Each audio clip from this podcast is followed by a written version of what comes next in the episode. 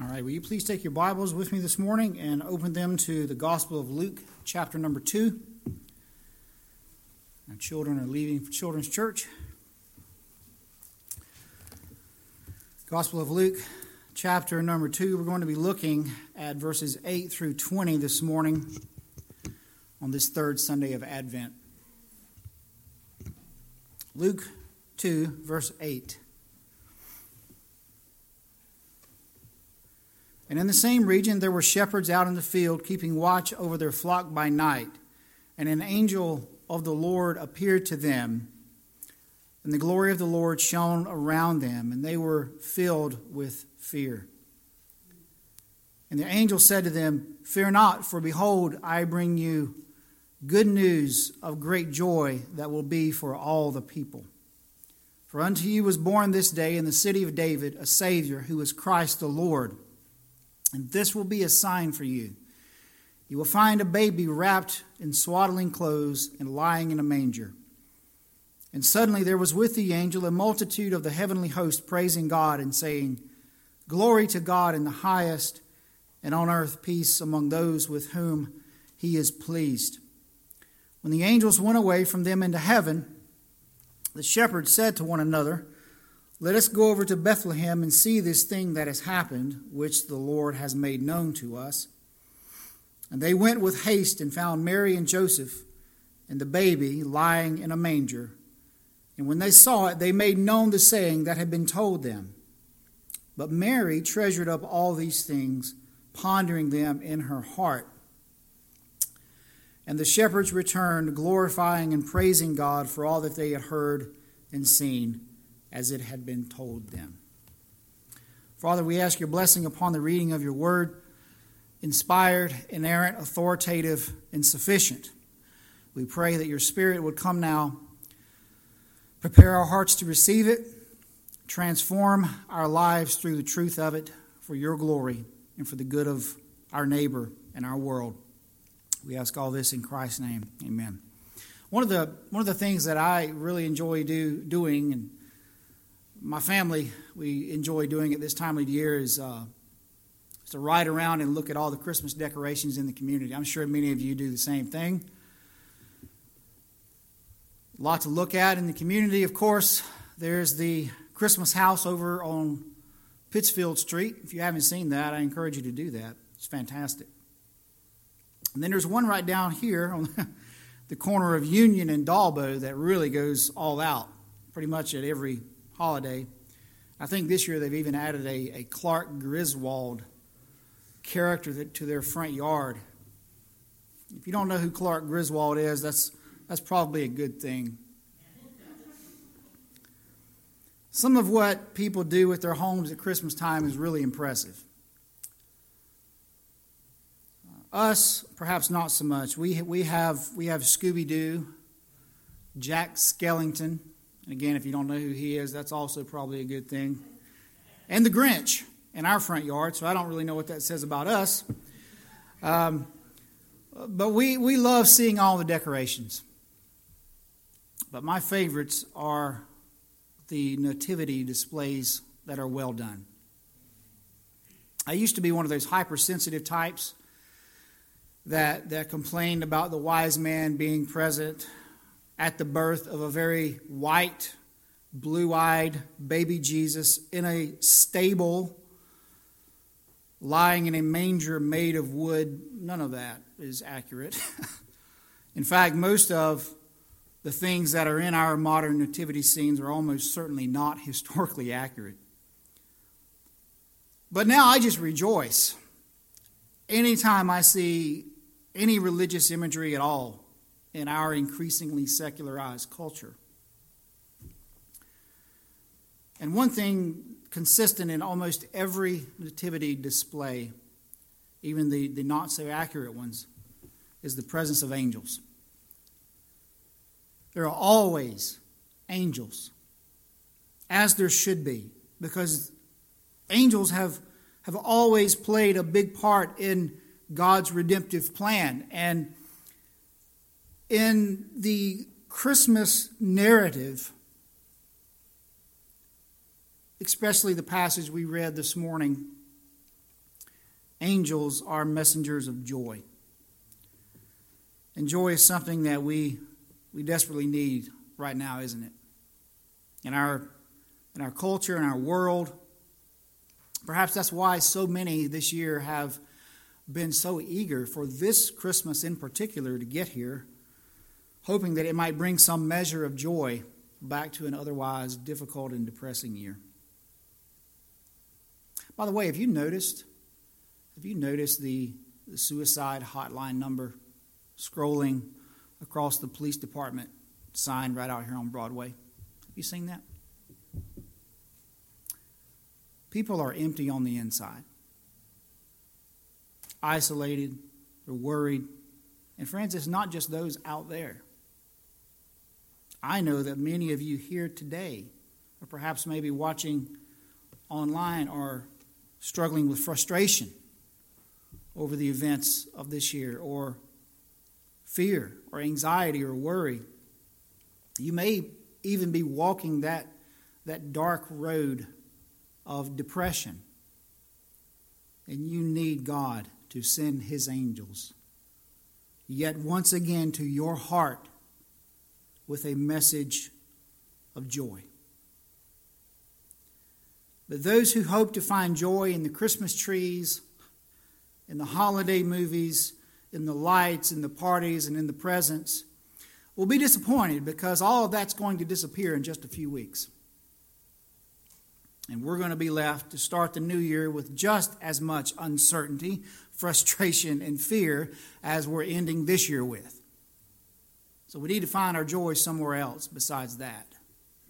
The joy that we need is a deep and abiding inner gladness that comes from experiencing God's redemptive grace toward us. And that's what we see here in our passage today in Luke 2.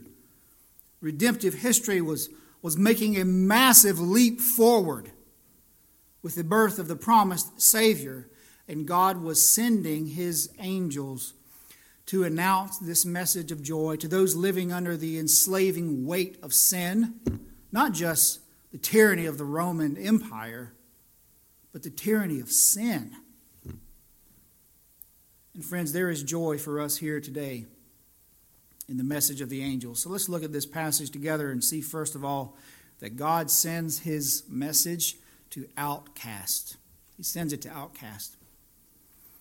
Verse 8 says, And in the same region there were shepherds out in the field, keeping watch over their flock by night, and an angel of the Lord appeared to them, and the glory of the Lord shone around them. You know, have you ever wondered why, of all the people that God could have sent the angels to announce the birth of the Messiah to, why did he pick shepherds? Why then? These shepherds in the region outside of Bethlehem would have been most likely raising lambs that would have been used in the Passover sacrifices just a few months away. Think about the implications of that for a moment. These lowly shepherds raising their own imperfect lambs, their own worldly lambs, to be sacrificed for sin would be the first outsiders to see the newborn, spotless Lamb of God. But there's more to their significance in the birth narrative of Jesus than just that. It wasn't just the lambs that they were raising and the Lamb of God now born. The shepherds were one of the most despised classes of people in the culture of first century Israel. I don't know if you realize that or not. You know, we picture them all sweet and lowly in our manger nativity displays, but they, they were very despised people. Their way of life made them uh, ceremonially unclean, and they were generally considered to be dishonest thieves who would steal from those who were traveling through the regions along the countryside. In 2007, when my mom and I visited Israel, we were actually able to visit a group of modern day shepherds.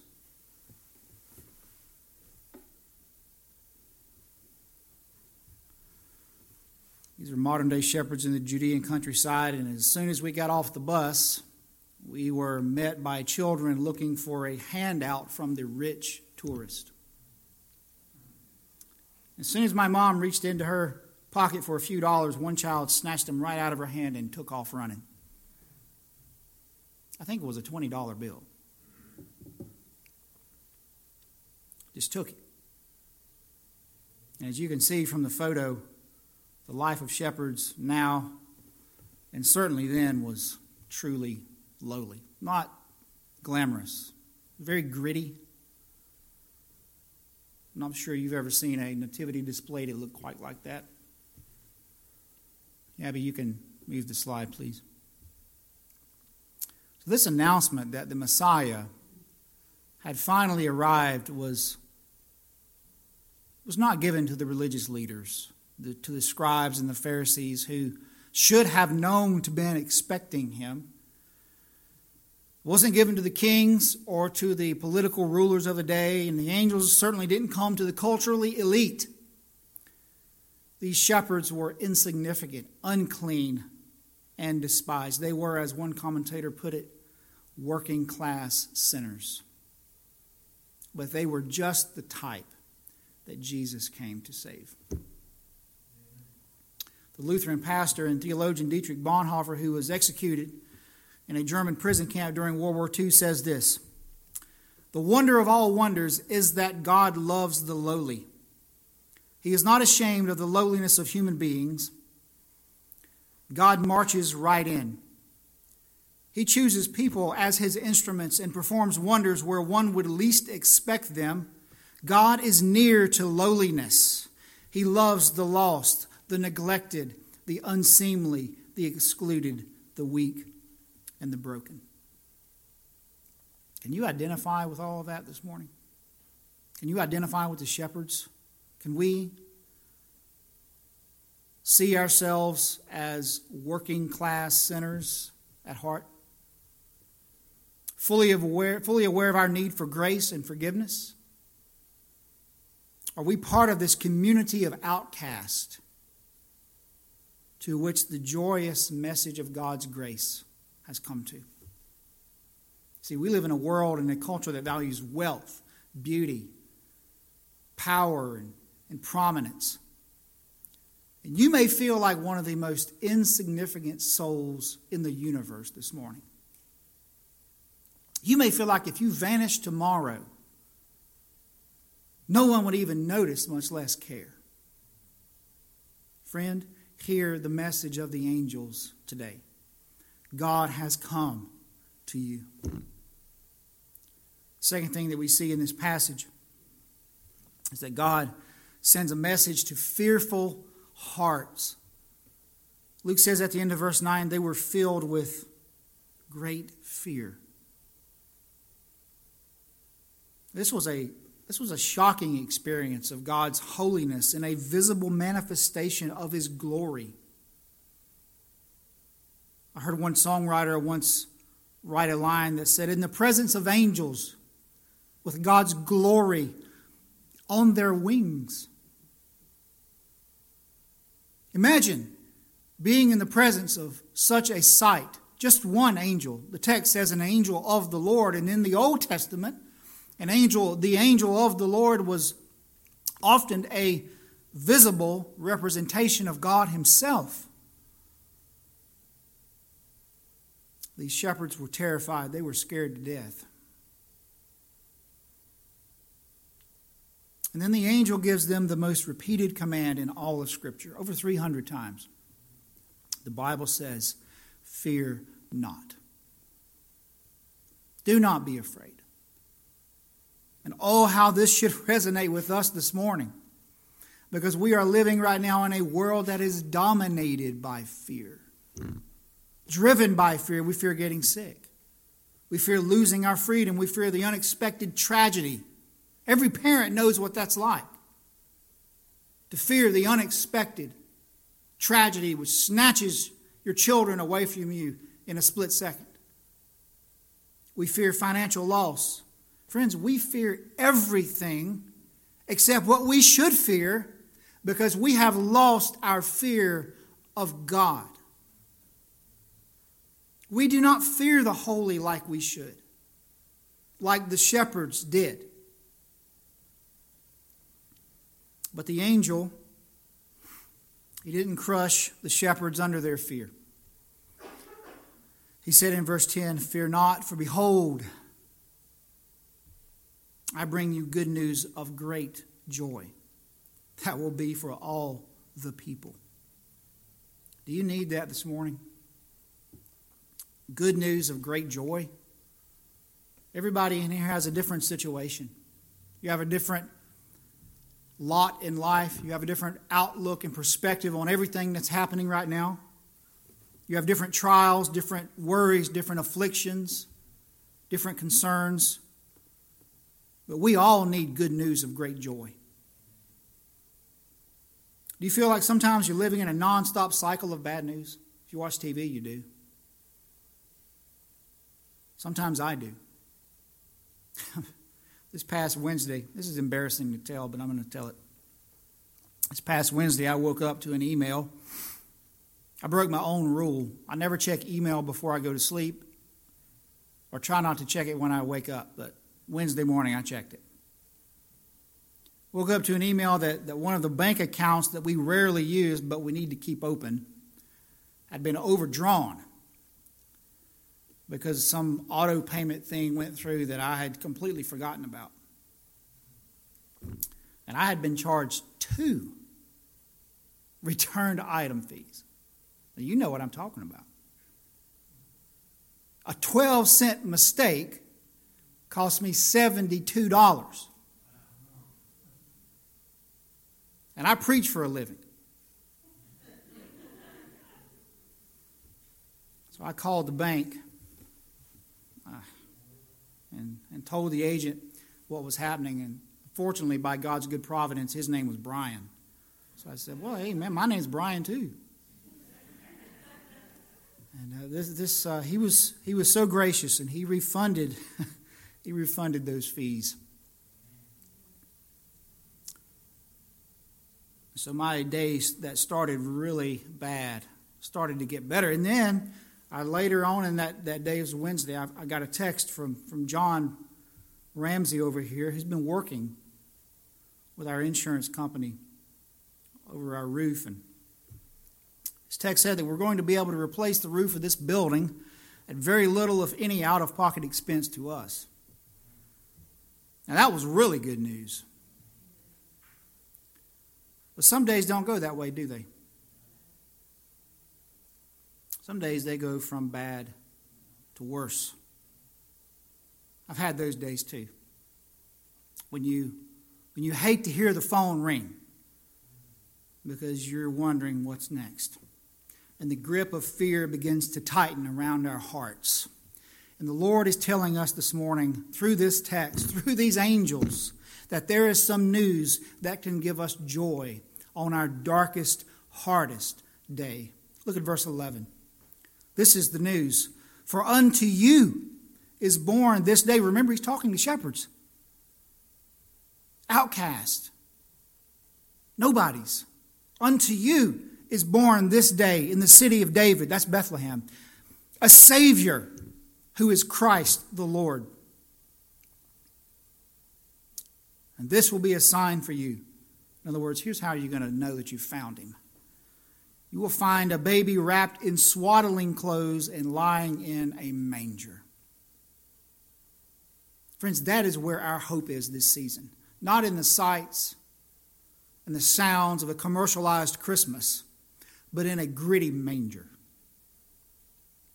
This angel essentially preached the gospel to these shepherds by identifying this newborn baby by three divine titles. He is called, number one, Savior. Because he, because God has come in the flesh to save us from our sin.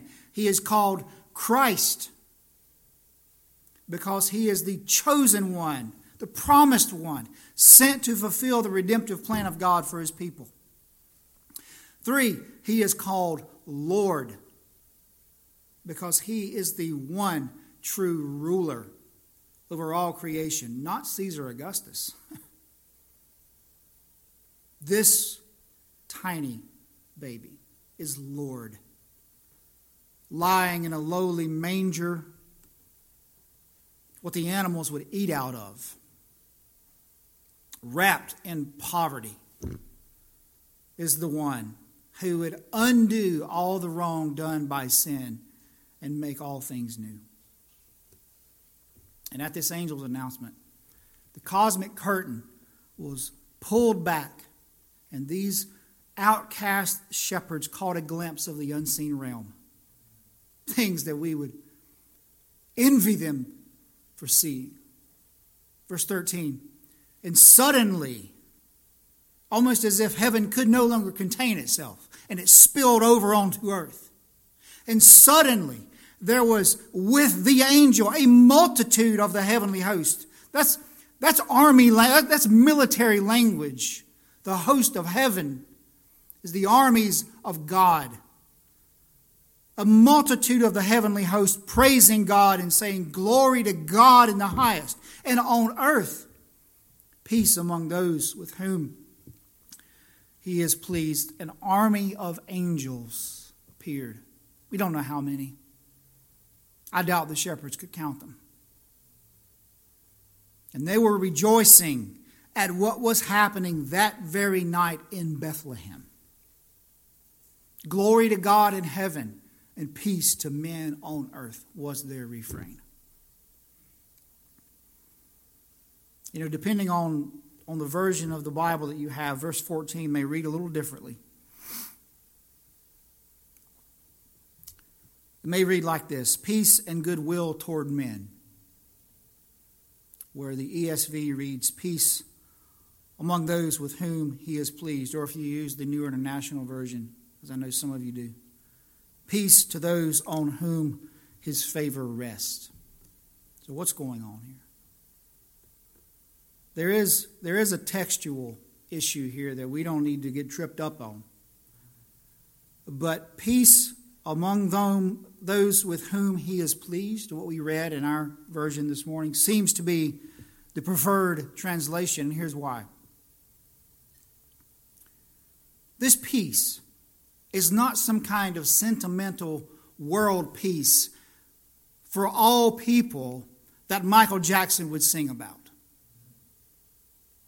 The peace that Jesus brings is not for everyone. In fact, Jesus himself said in Matthew 10 34, Do not think that I have come to bring peace to the earth. I have not come to bring peace, he said, but a sword.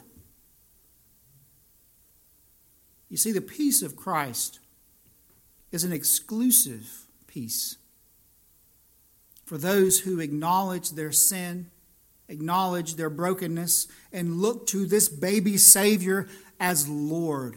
Those are the ones with whom God is pleased. Those are the ones who experience the peace of Christ as recipients of God's mercy and sovereign grace. Are you at peace with God this morning? You may be trusting in Christ, but your life does not feel at peace. There's some inner turmoil going on. Maybe you are fearful of the future and the abiding joy and peace of Christ eludes you. Maybe the joy of your salvation has vanished and you don't even really know why. Maybe the stresses and the hardships of, of, of life, the afflictions of this world have, have just snuffed it out. Friend, if that's you, do as the reformer Martin Luther once said run straight to the manger and embrace this infant. The last thing that we see here in our passage God not only sends a message to outcasts, He not only sends a message to fearful hearts, but He sends a message that changes lives. Verse, verse 15. When the angels went away from them into heaven, the shepherds said to one another, Let us go over to Bethlehem and see this thing that has happened, which the Lord has made known to us. And they went with haste and found Mary and Joseph and the baby lying in a manger. So these shepherds received the message of the angel as the word of God. And they acted on it. You see, you see faith is always followed by action. Belief is always accompanied by obedience. And these shepherds went with haste. They dropped what they were doing. And they went to Bethlehem to find this baby who would be wrapped in swaddling clothes and lying in a manger. Verse 17 says, When they saw it, they made known the saying that had been told concerning this child. And all who heard it wondered at what the shepherds told them. But Mary treasured up all these things, pondering them in her heart. And the shepherds returned, glorifying and praising God for all they had heard and seen as it had been told them.